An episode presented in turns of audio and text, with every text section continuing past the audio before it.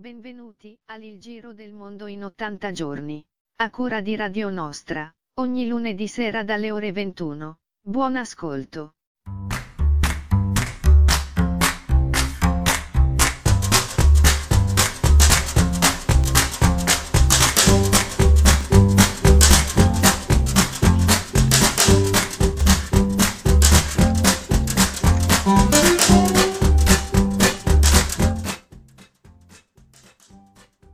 Microfono, eccolo qua, era giù. Il mio microfono l'abbiamo ritirato su. Eccoci qua, buonasera a tutti. Terza puntata, lunedì 31 ottobre, della terza serie del Giro del Mondo in 80 giorni. Come dice la sigla, conducono Rossella. Ciao Rossella. Buonasera Gianluigi, benvenuto a bordo. Bene, si svolazza anche questa sera nonostante ci siano zucche in giro per, eh, per il paese, zucche piene e zucche Adesso vuote. che hai detto il numero della puntata, la data, eccetera, ho sentito un'inquietante sequenza di tre. Secondo me c'è qualcosa sotto. Adesso devo pensarci bene perché non mi viene in mente, ma sono sicura che c'è qualche mistero, qualche Sì, ci sono un po' di zucche e zucconi che girano per... eh, vuote anche, vero? Sì, Sì, sono quasi rigorosamente vuote. Perché piene sarebbero molto più buone. Va bene, andiamo col primo brano, un brano nuovo uscito proprio due giorni fa, un videoclip di Giuditta con Pace, che avremo ospite prossimamente.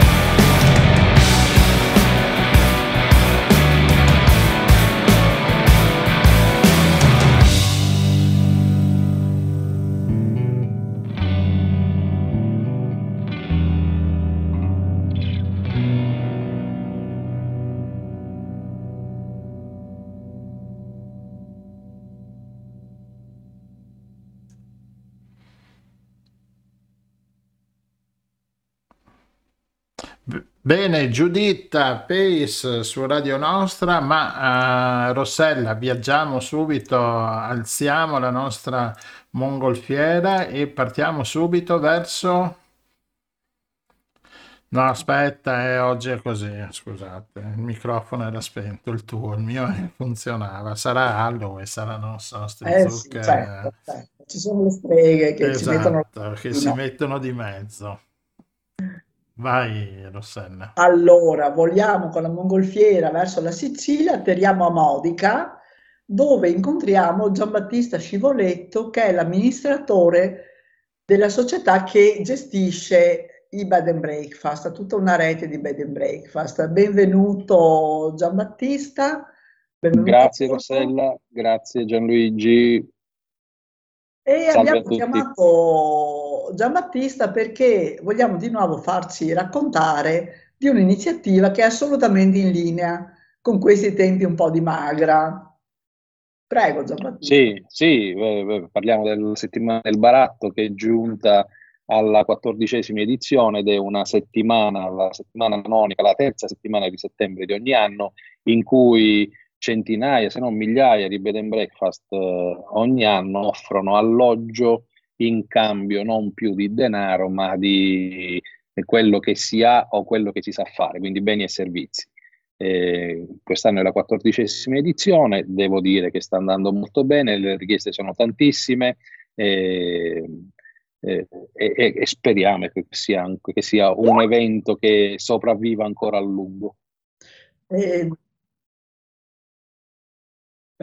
eh sì, assolutamente sì, per, quanto riguarda l'alloggio sicuramente, per quanto riguarda alloggio e colazione sicuramente, però ecco dovreste portare qualcosa di pari valore su per giù o, o offrire qualche servizio che possa essere interessante per chi gestisce il bed and breakfast.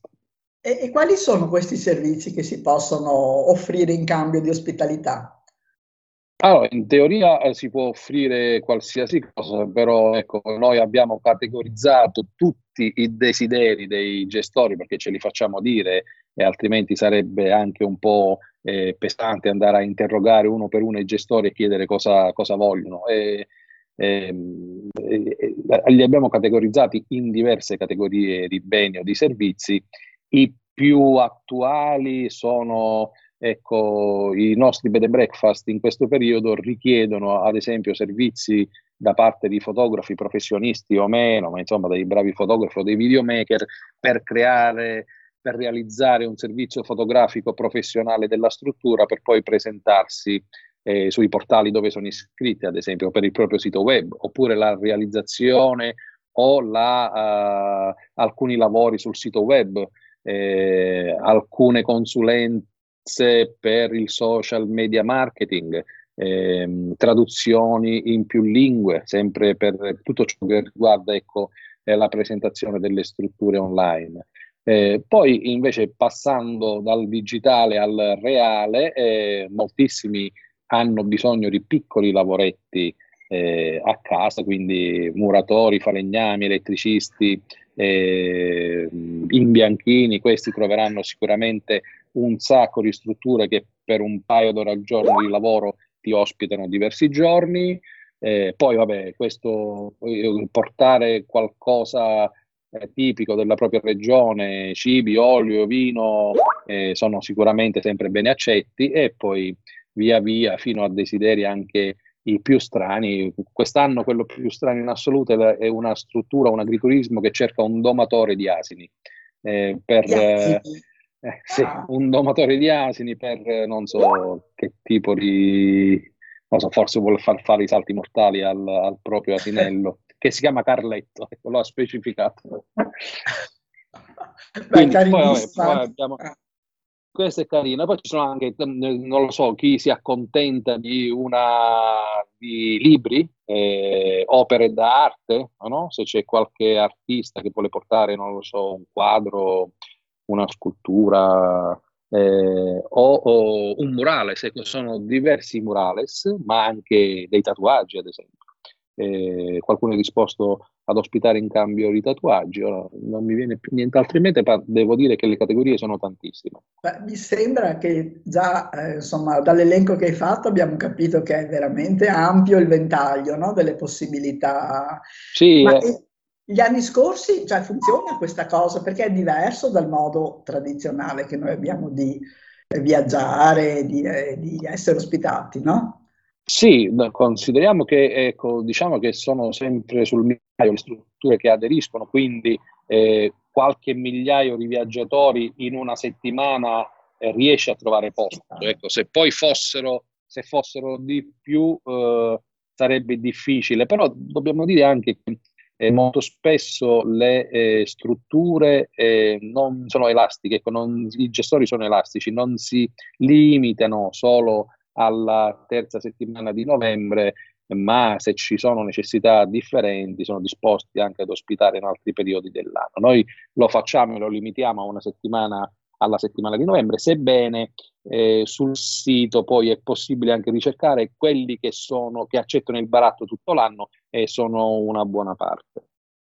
E sono sparse un po' in tutta Italia queste strutture? Copriamo, copriamo tutta l'Italia, sì. Non ci sono delle prevalenze eh, magari in certe zone? Mm, beh, soprattutto, eh, allora, essendo la terza settimana di novembre, ad esempio, è difficile che dove si scia, ad esempio, dove inizia la stagione sciistica, si riesca a pensare al, ecco, diciamo, a fare barattoli. Le strutture magari si riempiono un po' prima e quindi, eh, diciamo, ecco, difficilmente si trova posto dove si scia, però in tutto il resto della, della, penisola, sì, tutto il resto della penisola si trova posto assolutamente. Considerate che poi in moltissime parti della penisola noi abbiamo scelto la terza settimana di novembre proprio perché è un periodo di bassa stagione, quindi non volevamo pesare sul bilancio eh, della struttura ricettiva, quindi, eh, e, e volevamo anche che comunque molti aderissero eh, proprio essendo un periodo di alta stagione, magari uno si sente eh, più propenso a scambiare l'alloggio in cambio di beni e servizi piuttosto che il denaro. E immagino che ci siano anche attività legate, non so, ai giardini, alle piante, all'agricoltura. Assolutamente sì, si cercano taglialegna, giardinieri, eh, aiuto nella raccolta delle olive, che magari qui in Sicilia si fa eh, fra settembre e ottobre, ma, ma, andando più in alto in Italia invece si arriva fino a novembre. Quindi veramente un vastissimo repertorio di attività manuali e non. Sì, se, se c'è la voglia e la capacità di fare, ecco, sicuramente sì, è un buon modo per viaggiare veramente a costo zero. E, senti Giambattista, prova a darci qualche coordinata, cioè in pratica hai detto la terza settimana di novembre. Terza settimana, il sito è, la, il sito è settimanadelbaratto.it, eh, potete selezionare le strutture per regione oppure potete selezionare le strutture per eh, tipologia di desiderio. Noi abbiamo fatto una categorizzazione molto ampia, quindi il fotografo cliccherà su fotografi e videomaker, il, chi vuole portare prodotti tipici cliccherà sulla sezione prodotti tipici, olio, vino, formaggi, eccetera, eccetera.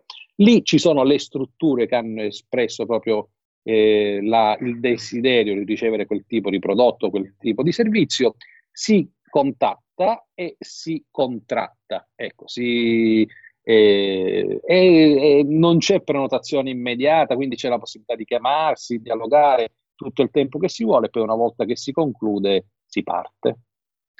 Bello. E hai notizia se eh, in qualche caso si è stabilita una relazione per cui le persone tornano di anno in anno nella stessa struttura? Sì, sì, sì, sì, sì. Noi il, ogni anno diciamo, c'è sempre un nucleo di eh, una nicchia di viaggiatori che eh, ci chiede già a settembre eh, quando sarà la prossima settimana del baratto e, e, e, sappiamo che ne approfittano ogni anno, quindi oramai sono eh, diciamo avvezzi alla ricerca e, e, magari partono prima a cercare eh, di prenotare perché ecco, se uno ci arriva a, a ridosso della settimana magari nelle zone più richieste, Roma, Venezia, Milano, Torino, eh, Firenze, ecco, magari è difficile andare a trovare posto lì. Quindi pensarci.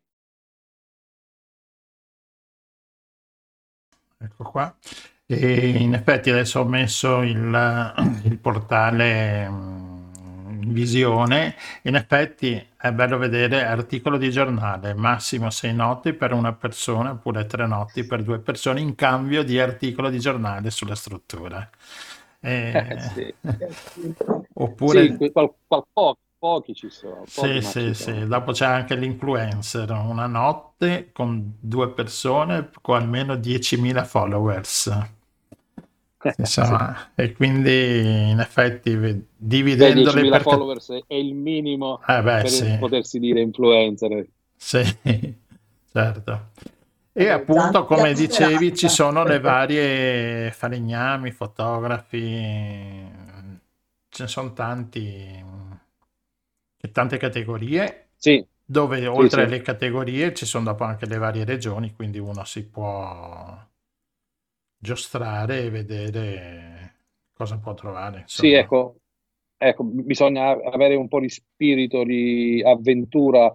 eh, non è che se uno vuole andare, non lo so, cerca una struttura eh, attorno a Piazza Duomo a Milano, la trova sicuramente. ecco. Cioè, è, è probabile che ecco, deve scegliere, è come buttare la freccetta sulla mappa, eh, dove trovi chi riscontra il tuo, la tua offerta chi, ha, chi desidera ricevere qualcosa relativamente alla tua offerta e poi parti. Ma è anche un modo per eh, eh, scoprire anche l'Italia, no? Esatto, Cioè, infatti stavo sì. per dire, un po' andare anche alla scoperta, no? Cioè, Eh sì, perché poi ci sono delle strutture bellissime che aderiscono e magari lo fanno in periodi di alta stagione, di bassissima stagione in cui ehm, dovrebbero essere chiuse ma aprono. Quindi magari tu vai a scoprire una zona fuori dai circuiti turistici di massa, che anche quella è un'esperienza che secondo me si deve fare. Dopo che tu eh, ti sei fatto l'estate a Rimini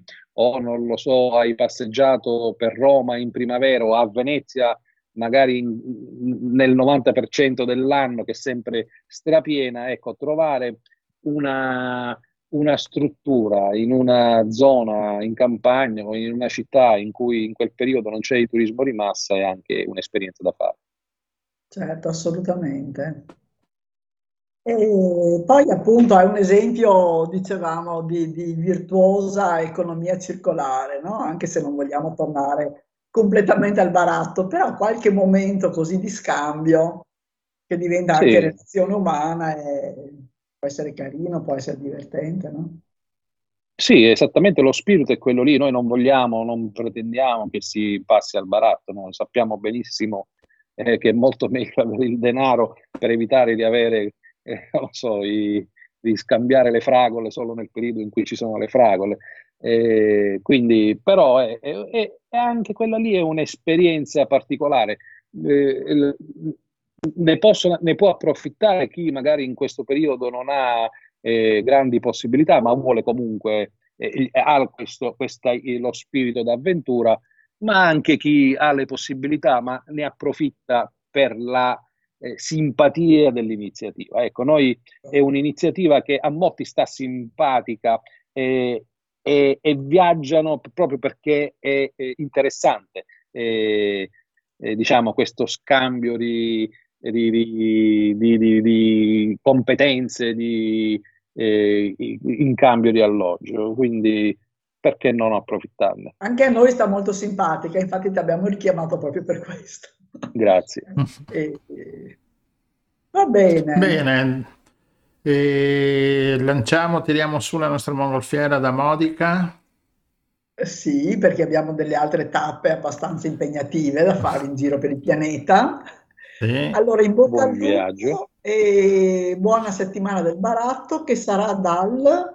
Eccolo qua, adesso lo rimetto 14. anch'io. Mm, eccolo Dal qua, 14 al dal 20 14 al novembre. 20 novembre 2022. Sì, però risott- risottolineo che comunque i gestori sono elastici, quindi Sì. anche in altri periodi dell'anno. Perfetto. Bene, Grazie. grazie. Grazie a voi, Giambattista Grazie e a voi, un saluto ci a tutti. risentiremo. Ciao, grazie. grazie, arrivederci. Sexta-feira eu vou me descuidar. É você pedir que eu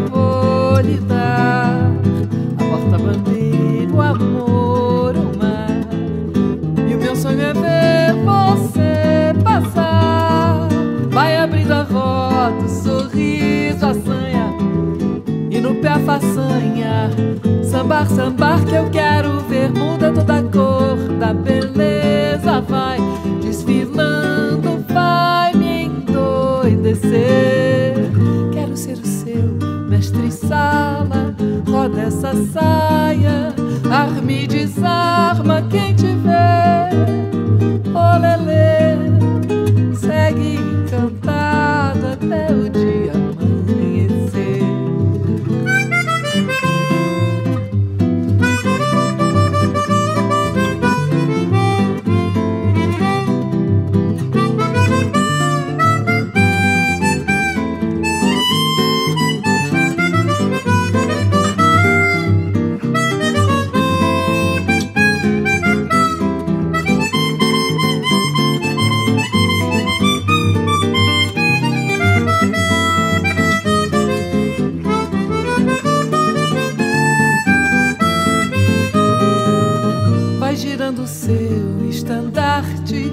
mostrando arte, abrindo alas natural. É fatal ao te ver passar, o povo vai te enaltecer.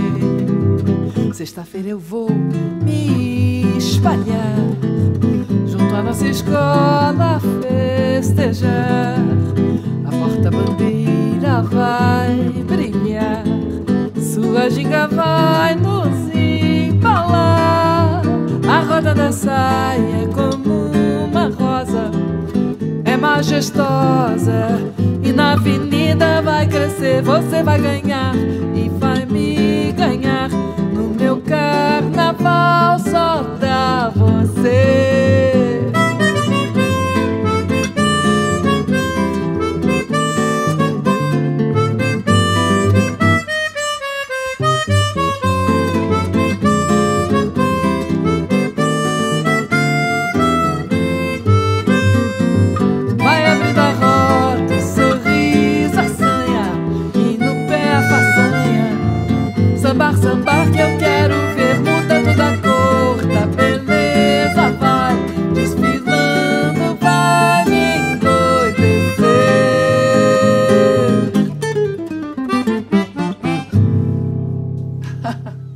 Qua, portabandiera Lica e, co- e come eravamo d'accordo, eh, No. abbiamo Lica in collegamento. Ciao Lica, Ciao, buonasera, buonasera a tutti ciao, ci ascolta. sei contenta?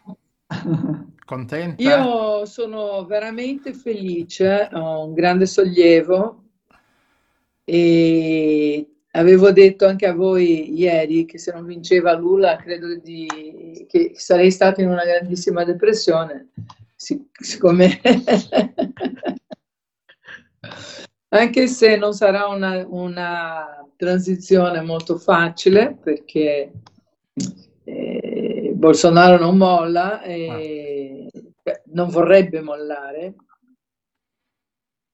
però, però secondo me ecco, cioè, importante è che è riconosciuto internazionalmente, nazionalmente, anche le entità, cioè, diciamo, più connesse con, con il, eh, il Tribunale Superiore Elettorale, eccetera, eccetera.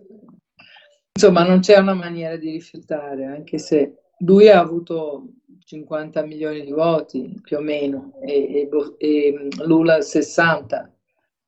Perciò molta gente in Brasile ha votato anche lui, ahimè. Ma eh, no, non può neanche dire che ci sono stati brogli perché sentivo che c'è un voto elettronico, no? No, non può dire che ci sono stati. Lui ha sempre voluto dire così. Eh, però, sai, cioè, ci sono stati molto molti sbagli, molte aggressioni anche armate nell'ultima settimana. E secondo me questo ha fatto dubitare anche la gente che, che gli era fedelissima, che il Brasile dovesse continuare a vivere eh, que- questa atmosfera di guerra Addirittura la gente armata per strada in mezzo alla città di San Paolo, mai Mm. c'è mai stata. Non siamo una, un Nord America noi, cioè, siamo Sud America, però voglio dire, questa cosa della gente comune, armata, Con le eccetera, che, armi. Mm. con le armi che ha, ha voluto Bolsonaro per forza, cioè, e anche, diciamo, io sono felice anche perché vivendo all'estero, e, cioè, la l'attitudine anticlima mondiale di Bolsonaro ci ha fatto perdere molta stima internazionalmente e, e questa dignità credo che la, la riavremo con, con Lula. Credevo che stessi per dire ci ha fatto perdere molti milioni di metri quadri di foresta. Ma sì, e- ed è vero, ed è vero. Eh, comunque c'è... Il Brasile è una terra molto difficile di, di governare perché è ampia Molto grande. Quanti abitanti? e 200 siamo milioni. 215 milioni, però ecco, ci sono regioni più concentrate. Infatti per le elezioni San Paolo, Rio de Janeiro e Minas Gerais sono le tre stati più ambiti, siamo divisi in, in stati. No, eh, cioè, credo che lo scambio culturale, cioè il Brasile, più, più che altro, cioè, diciamolo pure, il Brasile è una terra ibrida. Io sono brasiliana e mi chiamo Corsini Ceccato, cioè sono figlia di migranti, eh, eh nonni, sono quattro nonni italiani. Come me c'è gente dell'Africa, del Giappone, eh, ci sono chiaramente gli indios che sono gli unici veri brasiliani nativi, ma siamo un popolo ibrido e questa è la nostra ricchezza. Certo. Che Lula ha saputo approfittare, cioè eravamo, eh, eravamo riusciti ad uscire dalla mappa della fame e oggi ci siamo ancora, cioè ci siamo di nuovo con 33 milioni di persone che passano la fame in Brasile. Mm.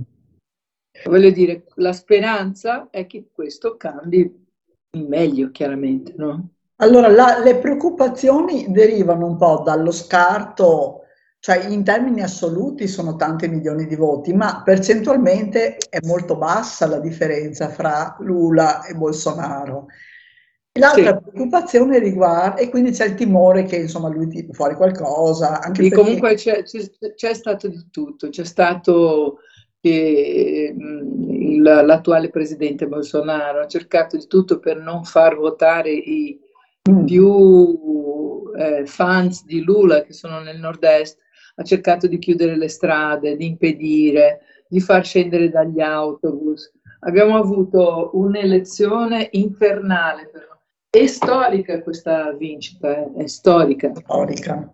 Io sono felice, guarda, sono, è un sollievo, sorrido. Ah, credo che sia e domani sarà in Giappone, no? ah. e in Giappone lui ha perso, e invece in Italia Lula ha vinto.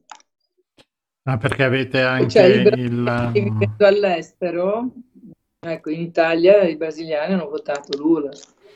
Mm che vivono qui in Italia. Sì, sì. E, sì, e invece io vado in Giappone domani e so che in Giappone hanno votato Bolsonaro. Non capisco perché, forse sono troppo lontani per capire. Ecco, stavo, certo, sì, visto da fuori credo che sia difficile avere il polso, no? Chi viveva lì e ha visto cosa succedeva con il Covid, con la sottovalutazione del Covid, con i poveri che aumentavano, con la fame, eccetera. Eh. E, e, poi però dicevano che ci sono anche i governatori. Non è soltanto questo, sai, cioè, eh, vogliamo parlare di un aspetto un, attimo anche più, cioè questo è il basilare, da mangiare per tutti, come dice Lula, ci deve essere in una terra che è la terza terra di, di, di produttrice di, di, cibo. Oddio, ci siete? Sì, sì, sì, sì. sì eh, di, di, cibo del mondo, perciò ci deve essere da mangiare da, per tutti. Però, ad esempio, eh, il governo Bolsonaro aveva tolto il 100% del, dei soldi per la cultura a tutte le ambasciate brasiliane. Io non sono l'unica artista a vivere all'estero. Quante volte in Giappone, ad esempio, io non soltanto ho suonato all'ambasciata, ho fatto un disco dal vivo in ambasciata, e, ho fatto una mostra di, di dipinti miei all'ambasciata brasiliana a Tokyo e tante volte ho suonato anche in un corrispondente del Blue Note di Fukuoka con l'aiuto e il supporto della, dell'ambasciata brasiliana. Sono andata, non so, sette volte, sarò andata in Indonesia sono andata a Praga, ho fatto il Brazilian Day a Stoccolma. Insomma, c'era una, una, una, un aiuto non dico consistente perché non è possibile, però un aiuto agli artisti e tutta questa parte culturale è stata tagliata. Tant'è che quest'anno sono andata alla mostra del cinema di Venezia e la bandiera brasiliana non c'era perché non c'è neanche un film brasiliano e il cinema brasiliano era forte. Dunque, cioè, anche in Giappone la musica brasiliana va forte, cioè, eh, però noi non abbiamo avuto Zero, zero, da quando è entrato. Dunque, Lula non ha tanto tempo perché ha già detto, premesso, che lui farà soltanto un mandato e sono quattro anni. Si sa che il quarto anno è una elezione. Quanti anni ha Lula? Lula 76 o 77. Mm. Comunque ha già detto che lui vuole eh, riprendere, farà quello che potrà, non è un grande periodo perché eh, diciamo nel quarto anno appunto com- si ricomincia con le elezioni e comunque io spero che vada bene il suo governo e che si continui in, una, in un'ottica di crescere, di andare avanti Certo. e non andare indietro sui, sui piccoli passi democratici che abbiamo fatto noi. Certo. Anche perché Lu- Lula ha una costanza, perché la terza volta, no, il terzo mandato per Lula, ma non solo, lui Sì. eh, aveva già partecipato a varie elezioni anche già prima, no? Altre 4-5 volte, insomma. Sì, lui, lui ha Eh. perso, ha perso anche per Fernando Henrique Cardoso, ha perso- però vedi, cioè, a differenza, eh, quando lui perdeva, cioè, ad esempio si scherzava oggi alla televisione brasiliana, lui ha perso per Fernando Henrique Cardoso, gli sono caduti gli occhiali a Fernando Henrique Cardoso a un certo punto del suo discorso e lui si è abbassato a prendergli gli occhiali e, e gli stava passando, cioè eh, aveva perso lui. Perciò c'è un, un punto di vista democratico che purtroppo Bolsonaro non ha, è di estrema destra. ecco. Ma non ha neanche mai fatto finta di averlo, cioè sempre No, no. molto, esatto. no? Eh, E dunque, cioè, io, eh, con questo, questo la, la speranza è, è di ri- rinascere eh, e di far rivivere, di riprendere questa, questa grande potenza creativa eh, che abbiamo noi, non soltanto in termini artistici, in termini, anche in termini commerciali, ma anche di scambio con tutto il mondo. Cioè, mi ricordo allora, quando era ancora il governo Lula, cioè, so, adesso, che eh, noi, ad esempio, siamo per la, la medicina per l'AIDS, no? per SIDA, per l'AIDS, siamo molto avanti e scambiavamo con l'India e software, che loro sono bravissimi. Cioè, questo scambio, e, e infatti tanti leaders mondiali hanno fatto un complimento a Lula con la speranza di tornare ad avere un rapporto. Il Brasile è sparito, non lo vedi più. sì. Perciò, capito, cioè, io sono molto felice per questo, sono felice perché questa settimana ho firmato un contratto e due dischi miei che erano in baule da otto anni saranno lanciati. voce e Complimenti. Vabbè, complimenti. Un pianista meraviglioso italiano che si chiama Carlo Morena e abbiamo fatto due dischi di voce e, e- e pianoforte molto intimo, però dal jazz alla musica brasiliana. E ci sono anche versioni di musica, perché quando ero piccola la musica italiana leggera era molto in voga in Brasile. Allora Sergio Endrigo, c'era Domenico Modugno, Tenco, erano molto popolari come Rita Pavone. Insomma, e io ho preso certe di queste musiche e ho fatto anche una versione in portoghese, insomma, sarà abbastanza carino. Vi manderò il link alla Certo. radio, chi vorrà ascoltare, Sì. volentieri. Sarà lanciato solo online, però ecco, cioè, oggigiorno è online che si lancia, no? Certo, sì. Ed è la GB Music, Music, si chiama, di Giacomo Bondi. Insomma, sono molto contenta di questa cosa qua. Poi, eh, insomma, e domani vado nel mio Giappone, che sono tre anni che non vado. E come pensi di trovarlo? Cioè, sono molto emozionata, però allo stesso tempo è come quando, quando loro guardano me, che al, primo sguardo una, una donna alta, eh, 1,80 m, un po' parlo con le mani, cioè tutt'altro, diversa, no? No. Al primo colpo magari possono Prendere paura. strano. Eh, prendere paura. Dopo un secondo, siccome parlo la lingua loro, leggo, e si capisce che sono dentro quella cultura, non c'è più questa distanza. Allora io spero che anch'io trovi un attimo di stranezza, però subito dopo cioè, sarò a casa mia, spero Ah. fare dei concerti, delle presentazioni come ho sempre fatto lì, porto la mia chitarra, il mio shamisen e via.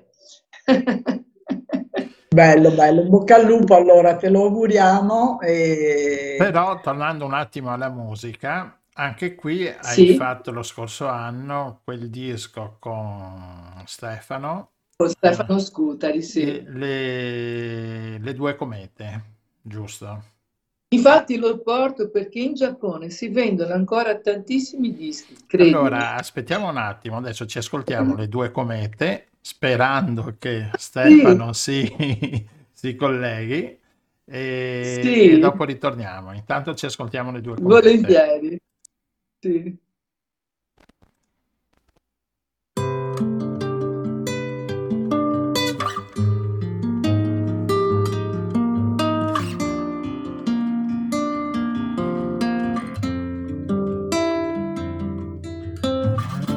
Vorrei parlarti ancora un po'. Ma sei partito senza dire addio. Vorrei capire come mai la gente quando parte lascia dietro una traccia di sé. Vero, con te io partirei, lo sai. Ma resto e sento che oramai due comete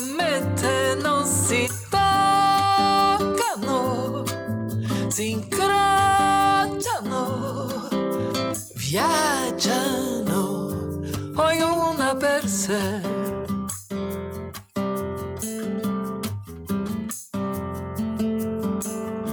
Aperte all'universo sono amanti esiliati, due occhi sullo stesso viso, naturalmente sincronizzati. La prima nota è per Secondo il suono siamo noi. Una maggiore armonia. Poi siamo stati buoni amanti, ma come le comete ci allontaniamo.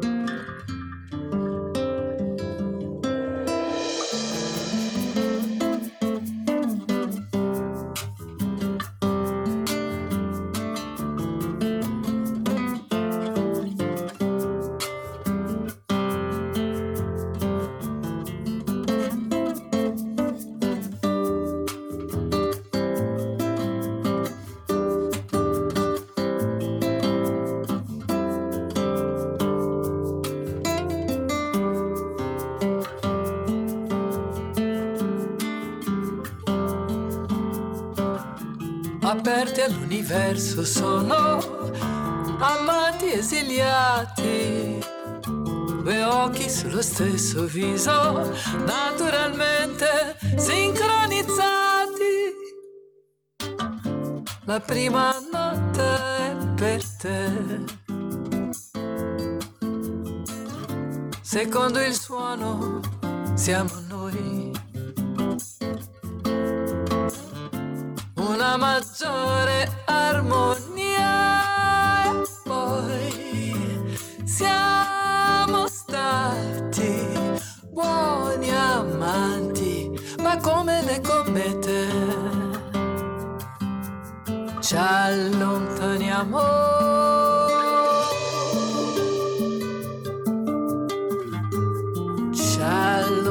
allontaniamo.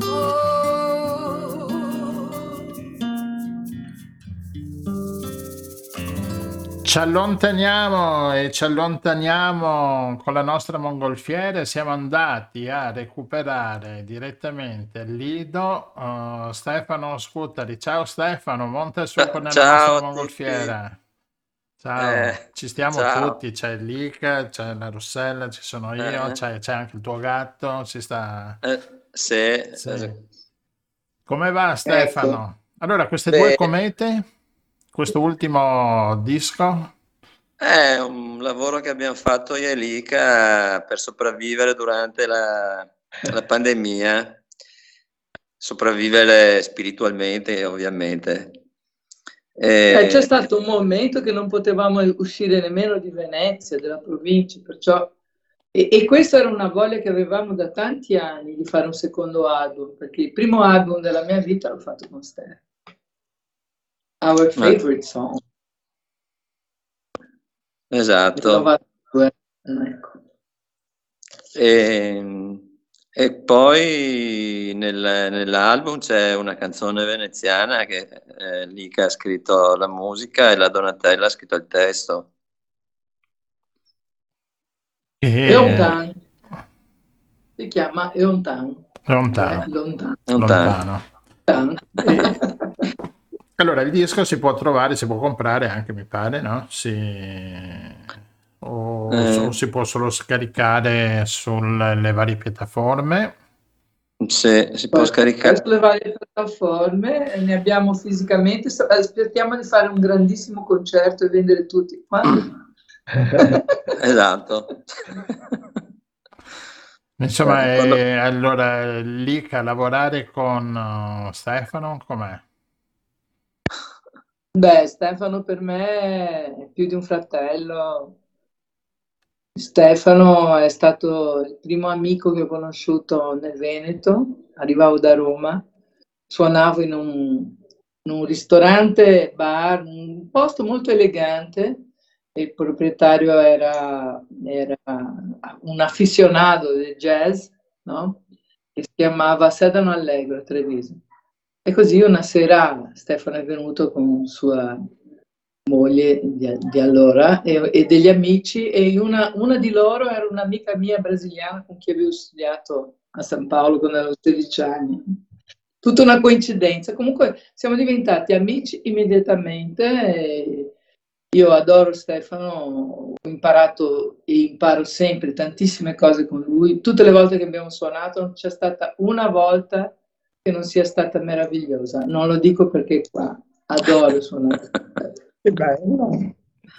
E Stefano, per te lavorare con Lica? Beh, sì, è uguale, vale- le stesse cose che ha detto lei valgono anche per me, ci conosciamo da, da- da 40 anni, siamo appunto, siamo come fratelli e, e quindi ogni volta che suoniamo è un divertimento per tutti e due perché eh, c'è molta intesa, ovviamente, dopo così tanti anni, insomma. Ecco, poteva essere un fratello essere stonato o un musicista che non è molto bravo, no? Invece è un fratello che suona bene, canta bene, mi fa bene. Oltre, no? Oltre a essere, cioè, avere questa armonia come persone proprio, di amicizia profonda, c'è una grande intesa musicale, secondo me. Allora, Stefano ha fatto anche un lavorone, possiamo dirlo, su- sulla canzone veneziana, no? Ha fatto una ricerca, dopo hai musicato. Quanti brani hai musicato? Eh, saranno... Una quarantina? No, Mm, di, di più, più. perché ho fatto quattro, quattro dischi per la Regione Veneto, un, un scofanetto triplo e poi un secondo lavoro, un secondo disco singolo. E là saranno circa una, novantina di canzoni. E poi ho fatto altri dischi di canzoni, uno per il Mari di Carta e poi un altro per ehm, un piccolo produttore di, di- di mestre eh, che si chiama Note in Canale e quello di Mari di Carta è, vai- no aspetta come si chiamava Eh, Ballate e, e Sulla Barcarole laguna?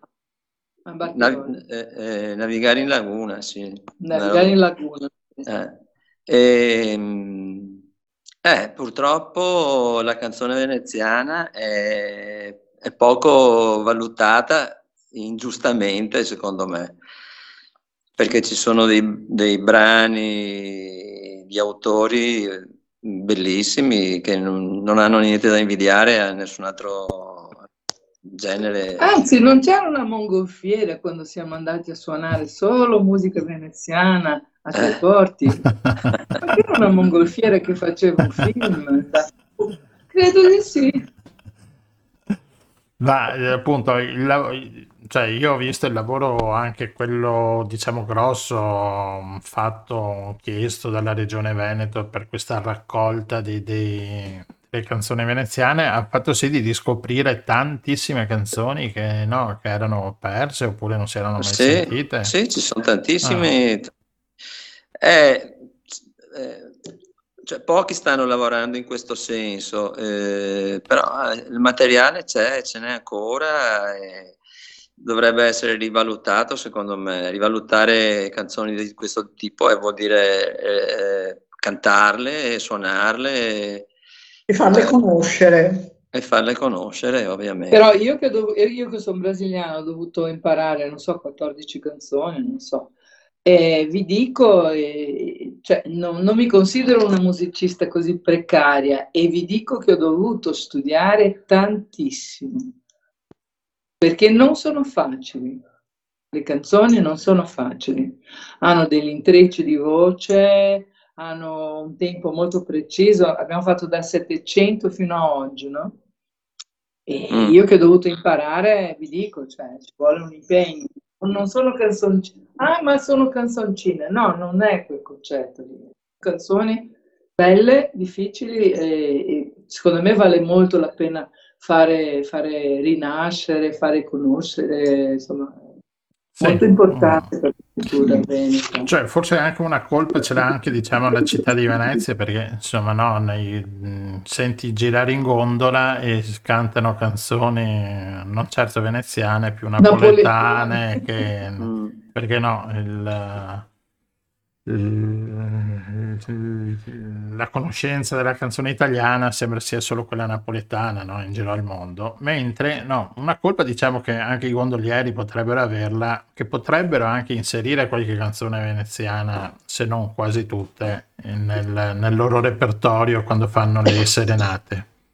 Mm, sì, un po' di più di quello che fanno. Beh, è comprensibile che bisogna accontentare i turisti che vogliono sentire le canzoni italiane più famose nel Quello mondo. che sanno già, purtroppo. eh. Eh, Eh, sì. sinceramente, cioè, anche i dischi che Stefano ha fatto con una cantante che è la nostra amica Donatella Castellani, che è veneziana, è di una grazia eh, unica, perché intanto lei è veneziana e, e chiaramente, e poi è mezzo soprano, ha una voce molto... è, è venuta questo disco, qual era questo? Navigare in Laguna? Navigare in Laguna. Sì, comunque, sì, eh, anche per gli ascoltatori, insomma, sono tutte cose che si possono reperire su, su YouTube, Spotify, Spotify, ma anche su YouTube. Sì, ma anche su YouTube eh, si, Sì. trova, si trova tanto, insomma, no? Sì, ci- penso ci siano, forse non tutte, ma quasi tutte. Mm, Certe sono anche registrazioni fatte da voi, no? Fatte home recording così, no?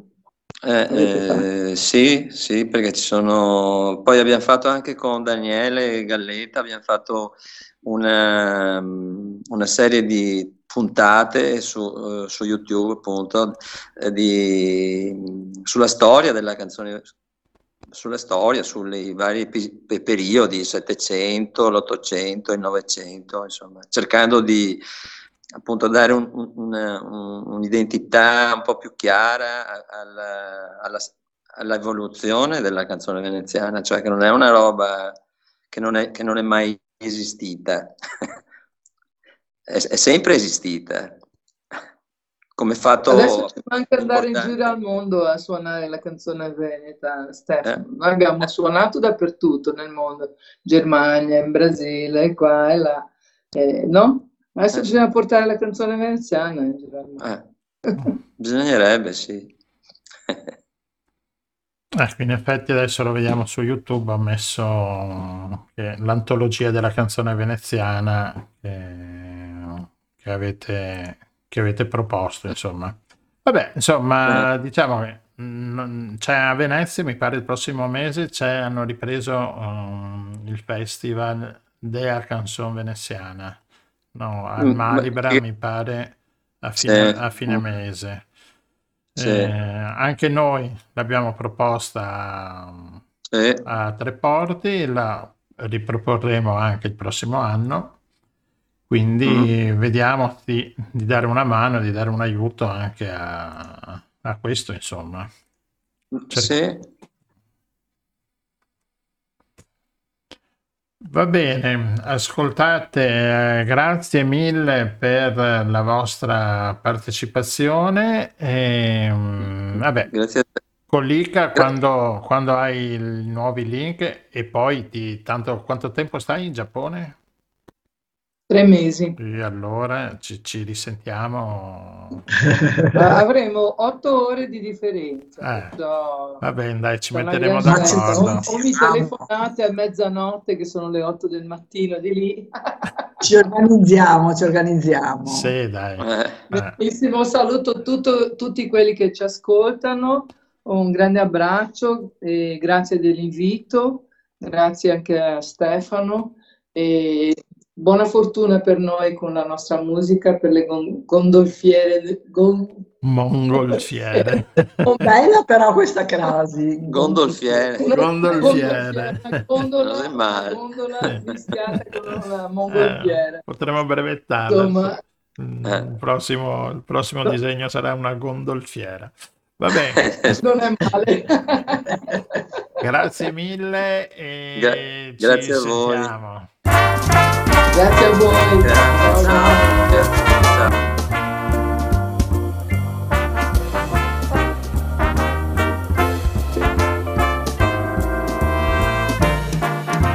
Ciao, stasera sono qui, mi va di cantare perché sei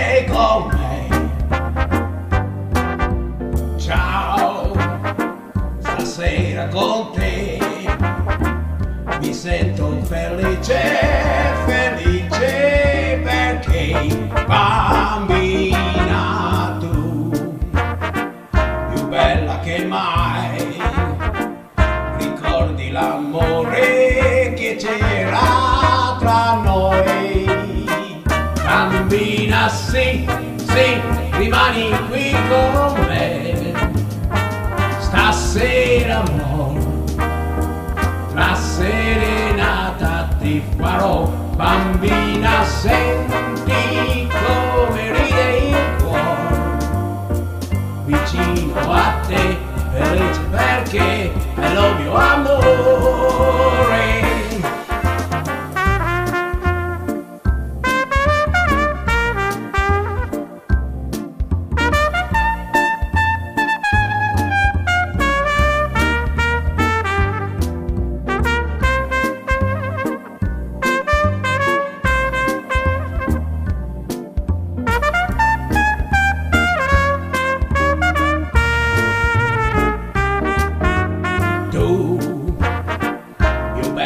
che mai.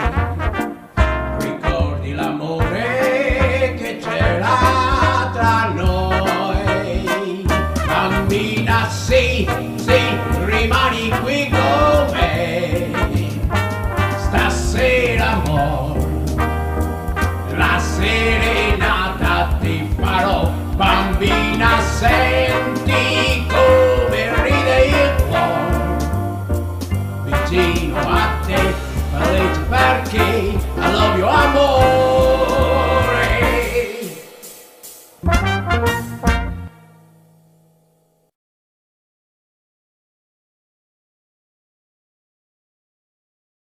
Eccoci a bordo della mongolfiera in partenza per Zurigo e con un volo di pochi secondi siamo già arrivati dal nostro amico Maurizio, eh, Maurizio Nappa, lettore forte, come ama definirsi lui, e eh, gestisce anche un blog dove parla di libri, ma non solo.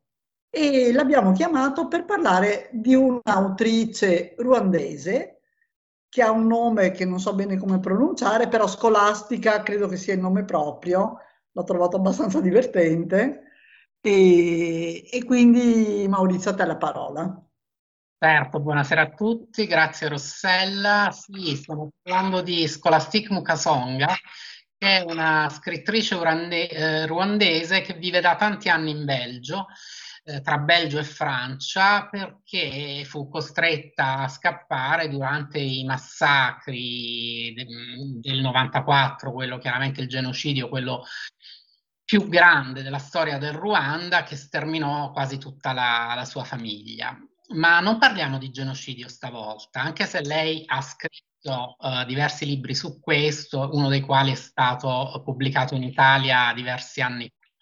Stavolta parliamo di un altro tema che è quello della carestia, della siccità, ma anche della, della religione e del colonialismo. Ci sono in un romanzo molto breve, parliamo di 120 pagine, si chiama Kibogo è salito in cielo, ci sono tutti questi temi.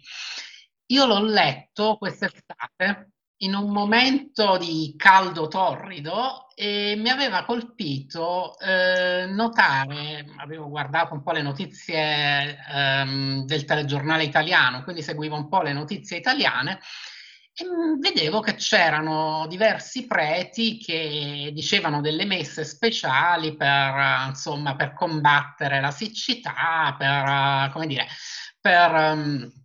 Augurare, propiziare, insomma, propiziare la pioggia. Esatto. Abbiamo avuto anche questo. Ecco, una cosa che per me non religioso era quasi blasfemia, insomma. Quindi la cosa mi ha colpito un po' e scopro per caso che veniva pubblicato il secondo libro in italiano di Scholastic Mukasonga dopo dieci anni dal primo che trattava proprio di questo argomento l'ho, comprato subito, ho cominciato a leggerlo e mi sono trovato in Ruanda ai tempi dei primi missionari cattolici, quindi vanno in questo paese, eh, si accordano con il re eh, locale che eh, mh, aderisce subito al battesimo, quindi eh, incoraggia il battesimo e come al solito ci si ritrova in una situazione un po' ibrida, alle tradizioni locali, alle religioni locali si è affiancata la religione cattolica. Questi missionari chiaramente fanno di tutto affinché le tradizioni locali vengano scoraggiate fino a, fino a farle scomparire. Ma c'è un ma, ci si ritrova in, grande, eh, in, un grande, mm, in un periodo di grande siccità con una forte carestia e nelle tradizioni locali c'è la figura di Kibogo che non è dissimile da quella di Gesù. Kibogo sale in cielo per eh, prendere l'acqua e per portare la pioggia eh, in queste valli aride. Quindi somiglia molto alla storia di Gesù, solo che le persone locali non devono pregare Kibogo, devono pregare Gesù.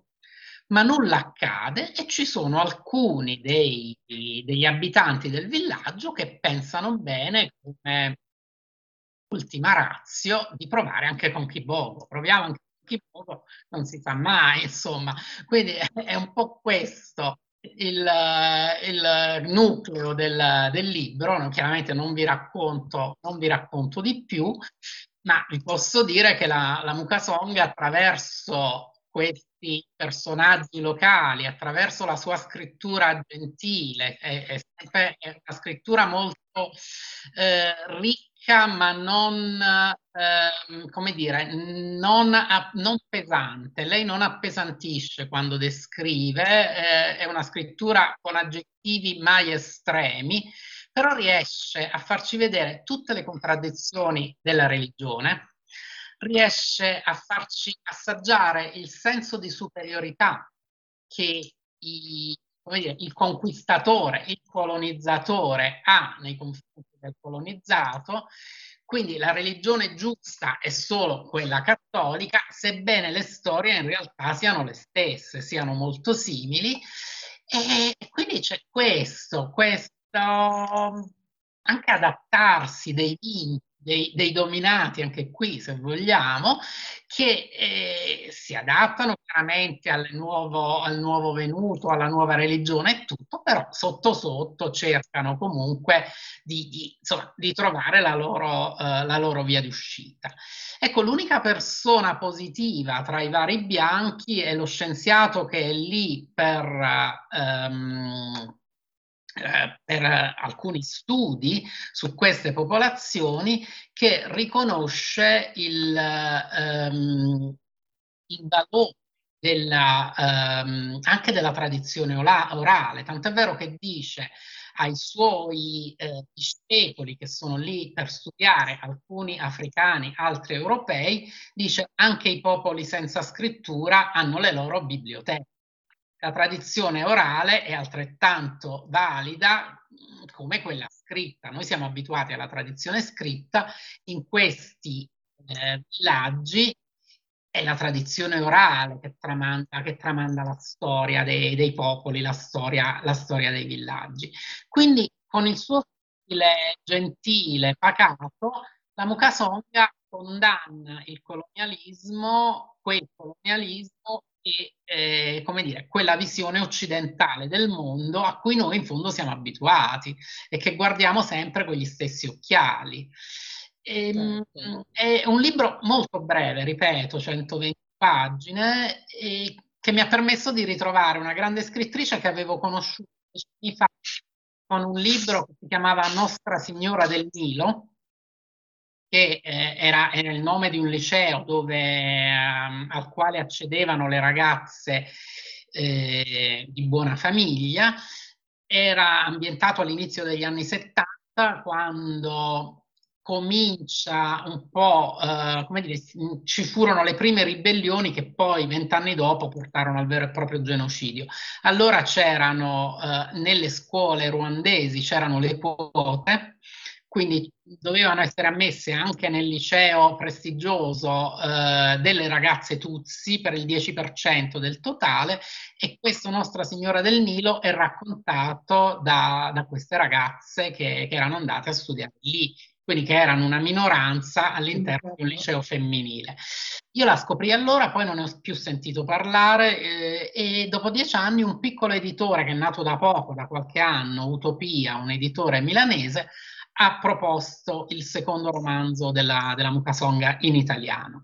Teniamo presente che lei è molto conosciuta nella, nell'Europa francofona, nell'Africa francofona ovviamente, e ha vinto diversi premi, è stata candidata al premio Nobel, quindi anche qui insomma eh, non stupiamoci se poi fra qualche anno arriva una notizia. Un nome, un nome che alle orecchie di molti di noi può sembrare un po' strano. Perché insomma in, italiano, in italiano sono solo questi due libri tradotti per il momento credo di sì, io, ho, io ho trovato solo questi due, eh, quest'ultimo pubblicato da Utopia, l'altro da 66 and Second, quindi due case editrici indipendenti che come tante case editrici indipendenti italiane fanno un ottimo lavoro nella...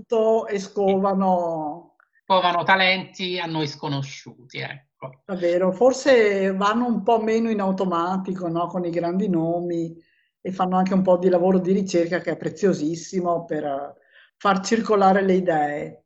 Infatti, è un libro che vi consiglio, ci fa vedere la parte della nostra storia con occhiali diversi. Da un punto di vista diverso, sì, perché a volte, per quanto ci sforziamo, come dicevamo anche prima, no? un'altra volta così, per quanto ci sforziamo razionalmente è difficile mettersi pa- nei panni eh, di chi ha vissuto esperienze completamente diverse. Quindi comunque è divertente questa cosa sulla religione perché ehm, eh, sì, mi ricordo che un missionario una volta che, che lavorava in, che era attivo in, in Amazzonia ha detto sì, sì, dice, ma si sono convertiti. Eh, certo, hanno 3-4 mogli, cosa devo fare? Qualco- da qualche punto devo anche mollarlo. È giusto. e mi era piaciuto tantissimo così. E questa capacità di sincretismo, no? Che comunque... Esatto, quello che si trova anche in questo libro, quindi ti piacerà sicuramente. Benissimo. Allora, grazie mille Maurizio. Grazie a voi. Alla prossima. Alla prossima, buona serata. Ciao, grazie. Ciao. Ciao. Un bacio a te, l'amante delle cause perse. Un bacio a te che hai ritrovato le risposte. Un bacio a te che ti rivedi da bambino sulle spalle di giganti che ora ti seguono dal cielo. Un bacio a te che sbagli tutte le tue mosse. Un bacio a te intrappolato tra le onde. Un bacio a te che fai comizi per campare a chi non ha più voglia di puntare sull'amore. Un bacio a te che mi hai cresciuto col sorriso. Un bacio a chi nei matrimoni era l'intruso. Un bacio a te che te ne fotti se sbagliato e chi molto spesso non è stato il ben voluto e chi da anni beve l'ultimo bicchiere perché è condannato a non voler più ricordare. Un bacio a te dimenticato su un cartone che mi fai sorridere se parli del tuo nome ma tu baciami più forte perché mi servirà che sono una causa persa, una bellissima festa. Di domani non ho certezza, di domani non ho certezza.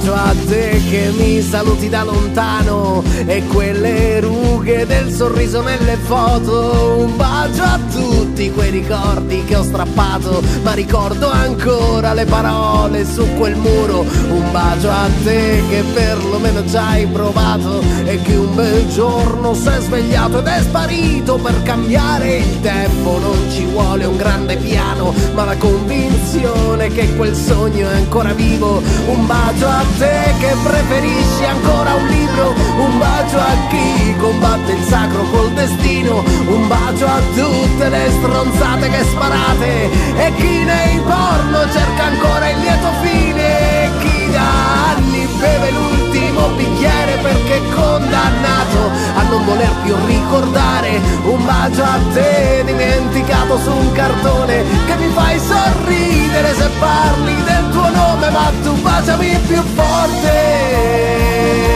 perché mi servirà che sono una causa persa, una bellissima festa, non ho certezza,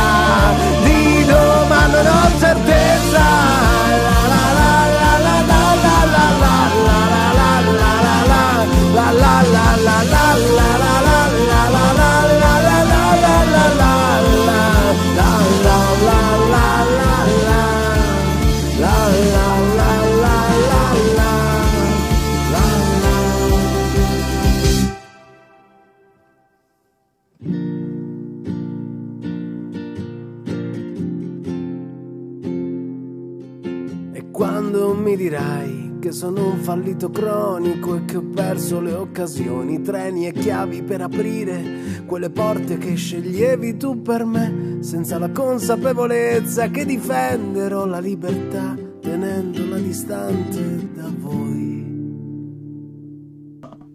Una bellissima festa, i diplomatico, i Pinco Panco, andatevi a prendere i dischi, le musiche del diplomatico Pinco Panco che sono veramente bravi, belle musiche originali, canzoni italiane, misto, tarantella, pugliesi, un po' di veneziano, c'è, sono bravi, ecco, proprio bravi. E sono contento di metterli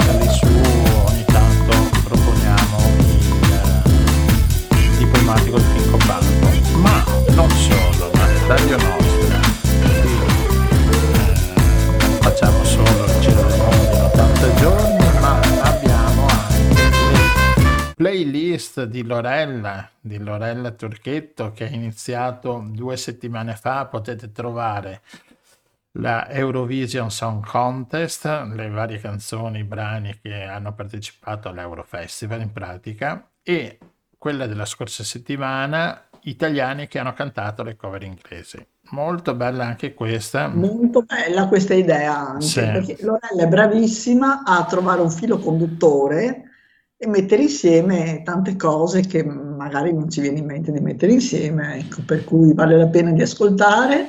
Queste le trovate solo sulle piattaforme audio, quindi su Spotify, Anchor, Google Podcast, ce ne sono una miriade. Cercate Radio Nostra e ci Quindi siamo. queste vanno bene anche per quando si va a camminare, Sì, sì, esatto. le O, anche metterla in, ritmo. Ah. mettere anche in auto con, eh, con il Bluetooth.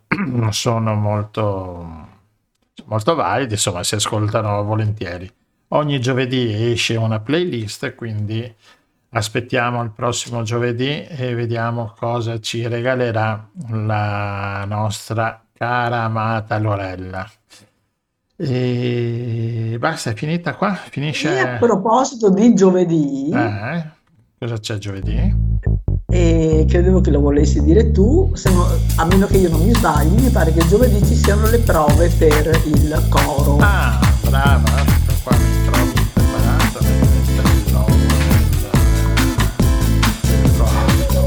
perché noi qui è tutto in tempo reale, eh, niente di... Sì, allora, vediamo un po', intanto prendiamo un po' di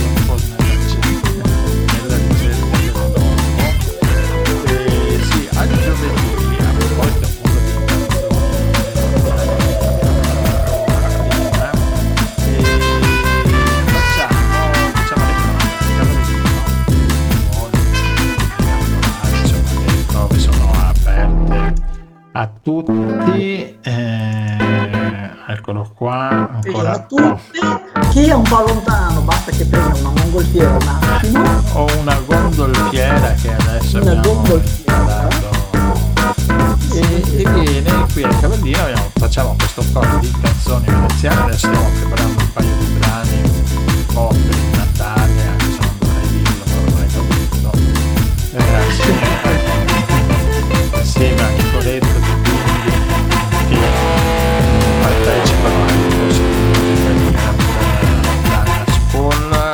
qua finalmente ho messo anche il logo ecco qua il logo del coro e ci stiamo specializzando, cioè vogliamo specializzarsi nelle canzoni veneziane e venete, insomma, e dargli una caratteristica. Appunto, come si parlava prima con Stefano, ci sono tante, tantissime canzoni veneziane carine, belle, con degli arrangiamenti che eh, vengono fuori dei, dei bei brani molto belli da ascoltare, insomma. Quindi che meritano, è una- un tipo di musica che merita di essere valorizzata e conosciuta, perché non è neanche tanto conosciuta, ecco, diciamo questa cosa. Esatto.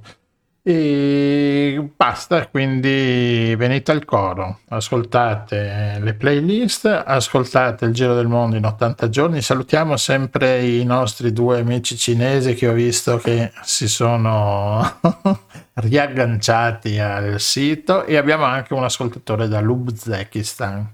Dall'Uzbekistan, ma questa, Ma questa è, è la preparazione una- di una sorpresa, ma adesso ancora non la svegliamo. Facciamo un po' sì. di rullo di tamburi prima. Però intanto ci ascolta e ci sta ascoltando e lo salutiamo. Se ci stai ascoltando, ciao Roshan, perché sappiamo anche il nome proprio. Nome e cognome. Ormai i nostri servizi segreti di eh, Sono Radio iper Nostra sono... Bene, finiamo, finiamo qui. Insomma, anche questa è stata una bella, una bella trasmissione. Mettiamo un branetto. E se lo dice il regista ci possiamo No, credere. insomma, dai, sono carine, sono, adesso non per dire, ma insomma, ci, piace, ci piace farle, quindi se ci piace anche farlo, suppongo venga fuori anche un prodotto carino da ascoltare. E gli ascolti vanno anche bene e quindi ci sentiamo lunedì prossimo con Grazie tutti. e altri nostri, prossimo nostri, sorpresa.